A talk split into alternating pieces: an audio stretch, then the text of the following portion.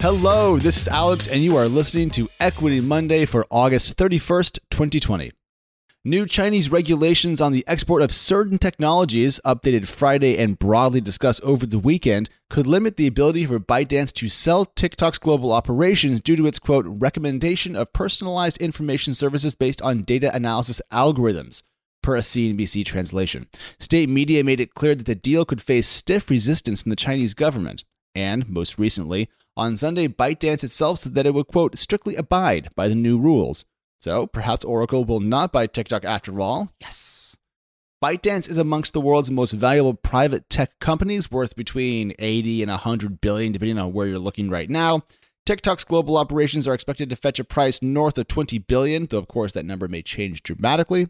And looking ahead to the week stock market trading, American shares are set to rise further this morning, building off of record highs for tech stocks that were set last week. This is just a reminder that the good times are still here. Of course, as evinced by last week's influx of tech startups looking to go public, uh, it doesn't get much better than this in terms of valuations, revenue multiples, profit multiples. It's just a great time to be a company in tech, that is. That's what's top of mind for me this morning. Welcome back to the work week. I hope you're rested up and ready to go. Before we start, Equity is back on YouTube. You can check that out at youtube.com slash TechCrunch for clips of the Friday shows with all of us. It's a good time. And of course, follow Equity on Twitter at twitter.com slash equitypod. And with that, let's go.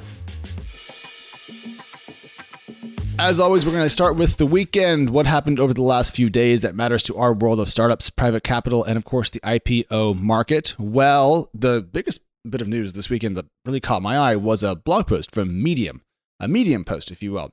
Uh, Medium, of course, backed by Ev Williams, one of the Twitter cadre. Anyways, they announced over the weekend that they have seen enormous traffic growth. And I mean, like, really impressive traffic growth. And I say this as a person who used to run a news site and is now uh, part of one again you know it's it's read the post we'll put it in the show notes check out the chart it's it's wow a publishing platform and media company is now doing north of a billion page views per quarter if i'm reading the chart right this morning and announced that it has quote several hundred thousand members today that pay five bucks a month to access what's behind its paywall i have been looking for that number forever so thank you medium for giving us at least a number between 100,000 and 999,999. I mean, we'd love some more specificity, but we'll take this.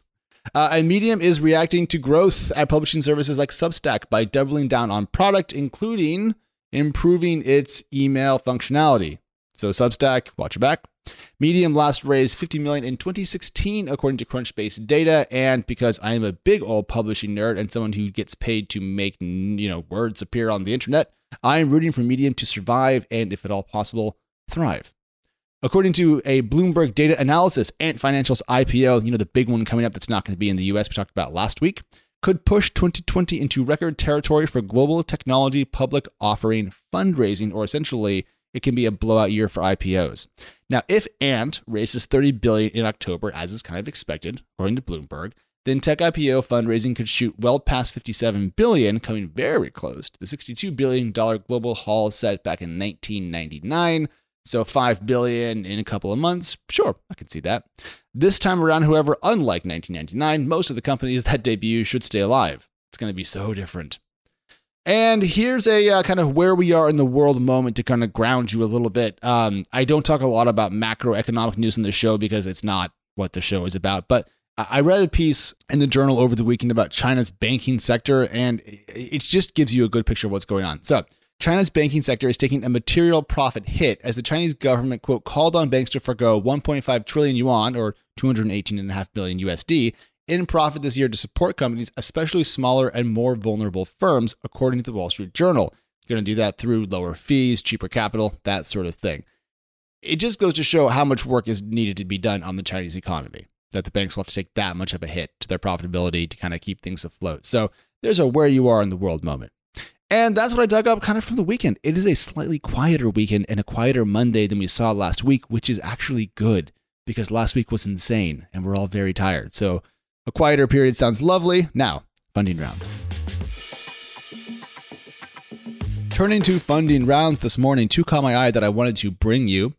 First up, Semalytix raised 4.3 million euro in a Series A deal, according to TechCrunch.com. The quote, Bielefeld, Germany based startup offers pharmaceutical companies an AI powered tool to better understand real world patient experiences. Semalytix was founded in 2015, according to TC, as a quote spinout of research group Semantic Computing, and the round was led by BTOV partners or BTOV partners, depending, and was participated in by Fly Ventures and quote several unnamed angels. And second, Eruditus has raised 113 million in a new financing per TechCrunch.com. According to our own coverage, the startup quote works with top universities globally to offer more than 100 executive level courses to students in over 80 nations. Now, if you listen to Equity, you've heard Natasha talk about how, eh, you know, eh, week in, week out, EdTech is super hot right now as much of the world learns from home and old models of education eh, are shaken up and thrown away. Not a huge surprise to see Eruditus do so much capital. I mean, really? It's 113 million. It sounds like a lot, but it's 2020, so that's kind of like a Series B, I guess.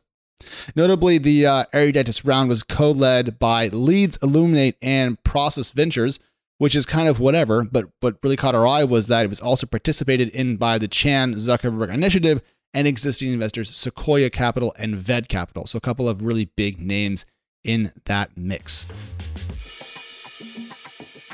Finally, this morning, the billion dollar question. I've been talking to VCs and founders a lot over the past few weeks, and I've been surprised at the pace at which certain parts of the VC market are currently moving. It's made me think.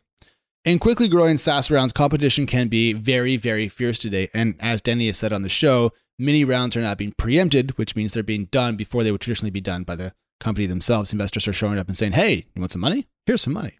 Also, the time to complete a hot SaaS round has really fallen down into like the couple of days range versus the couple of weeks or the couple of months. The full, you know, time schedules in VCs will take vacations and go to, you know, I don't know, Aspen or whatever. Uh, now, 72 hours, big SaaS deal, let's go. This does not give investors a lot of chance to really get into the guts of a startup's business and do due diligence. And, you know, obviously this will lead to an uptick in fraud, but whatever. What matters more is something that I've heard a couple of times now from different people that I just can't quite get out of my head. It's an argument that goes like this to explain why this is all kind of okay. Well, if you really think that startup is going to become a billion dollar company or a unicorn, you can just be less price conscious early on in the investing cycle.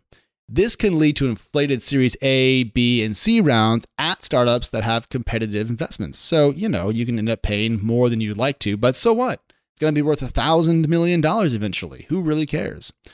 My question is Can the future pace of unicorn creation match the pace at which these deals are being done today?